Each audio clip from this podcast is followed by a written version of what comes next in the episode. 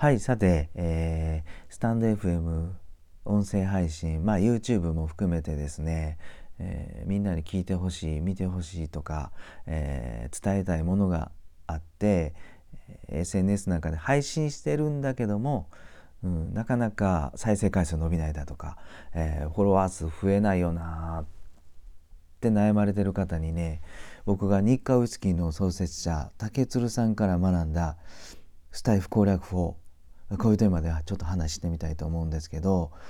やっぱりねあのー、音声配信スタンド FM を含めて、まあ、YouTube もそうだと思うんですけど有名人とか芸能人でもない限りですねどんなにいいコンテンツとかどんなにいい情報を流してても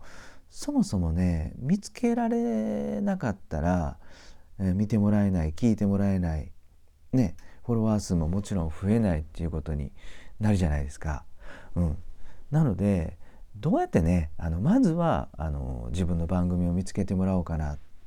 て最初こうスタンド FM やる前にいろいろ考えてたんですよね。でね僕自身はウイスキーがすごく好きで、もともとバーテンダー25年やってたということもあって日課ウイスキーの創設者竹鶴正隆さんが大好きでもう大尊敬しているんですけども彼はですねまあ今から100年ぐらい前かな、うんあの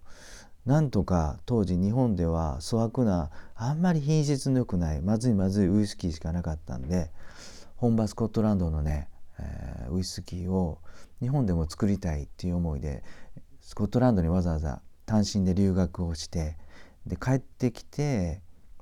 スコットランドそっくりの気候の余市北海道の余市でウイスキーの蒸留酒を作りましたよね。でそれが大体100年前。でもねこれ問題が一つあって当時ねあの日本ではあんまり本物のウイスキーの味になじ馴染みがなかったので作ったとしてもね売り出したとしてもすぐにはね売れないんですよ。とにかくみんなウイスキーを知らなかったんですよね。うん、そこでやっぱ竹筒さんは考えます。そしてもう一つ大事な大事なっていうか大問題があってウイスキーってね熟成させないと美味しくないですよね、うん、蒸留はさせて無色透明の麦焼酎はできたんですけどもそこから樽にですね3年とか5年とか10年寝かしてやっと、えー、あの茶色い琥珀な芳香な香りのする美味しいウイスキーが出来上がるんでじゃあこれから蒸留して3年間は、えー、売れないですよね。お金が入ってこない売り上げが立たない、えー、収益がないのでいや資金繰りにほどほど困るよね。そこに直面しましたと竹鶴さんは。はい。もちろんあの従業員さんの給料や、えー、いろんな仕入れ代、えー、設備の固定費とか毎月毎年たくさんたくさんお金が出ていきます。でどんどんどんどん1年2年経つうちにですね資金繰りが厳しくなっていきます。もうこれは潰れるかなっていう状況にはなったんですけども実はねこの北海道の余市にはりんご農家さんがたくさんいましたと。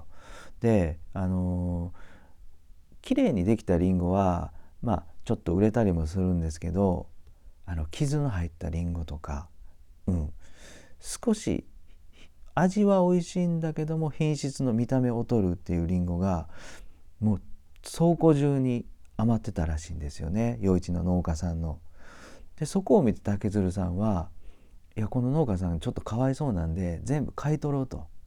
そしてうちで、えー、まずジュースを作ろう。りんごジュースを作って、えー、売ろうと。そしたらウイスキーが熟成している3年間はですねジュースを売った売り上げでなんとか、うん、しのげるんじゃないかなと思ったんです。そして早速あの竹鶴正隆さんはウイスキー作りの傍らですね、えー、リンゴ農家さんのところへ行ってもう、あの余ってるリンゴを全部買い取りにました。それを1軒5軒10軒とね、えー、余市のあのリンゴ農家さん全部りんごを買い取って、うん、もうすぐにね、えー、リンゴジュースを作り始めたらこれが評判でまずは大きな病院ね入院患者の人たちに飲ませる栄養ドリンクとして、うん、評判が上がりました。当時はね、えー、っと砂糖水に炭酸を放り込んで、うん、そのぐらいのジュースサイダーしかなかったのでこれだけりんごの栄養価の高いですねジュースはめちゃめちゃ評判になりました。そしてですね、えー、なんとか竹鶴さんの会社、ウイスキーの蒸留所は資金繰り安定するわけですよ。そしてこれで、えー、あそこにあの陽一のあそこにね、あのー、美味しい美味しいりんごジュースを作る会社があるぞとか、そうするとですねウイスキーも少しずつみんなに知れ渡っていきますそして3年5年してからですねウイス美味しいウイスキーが出来上がった時にはある程度の知名度がありましたということであのウイスキーもやっぱり少し売れる、うん、状態だったんですよね。はい、ちなみにね日課ウイスキーの日課は大日本果汁っていうもともとの社名から今の日課になってるみたいですね。はい、で僕はこれねあの竹鶴さんどこでこのスタイフの攻略法をヒントを得たかっていうとあのやっぱりどんなにいいものいいコンテンツがあったとしても知ってもらわないとねあの売れないんですよね。うん、だからまずはそこの市場聞いてもらってる人たちが何を欲してるか何を聞きたいかをまずじっくり見てそこをまあ自分のコンテンツとは少しずれてるかもわかんないんですけどもそこを配信してね、うん、皆さんに注目してもらって、えー、自分のコンテンツを配信していくっていうことをちょっとね最近試してみたんですよ。うん、僕はウイスキーのこと、えー、カクテルのことお酒のことをみんなに知ってほしくて配信はしてるんですけどもこれねこのコンテンツ3回に1回は、えー、スタンド FM を配信していて、えー、配信はしてるけどもちょっとねあの再生数伸びてない人たちに、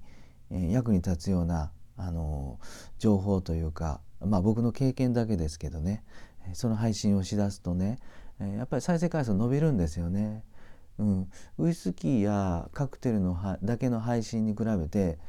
だいたい音声配信の情報を話すると3倍ぐらい再生回数増えるんですよ。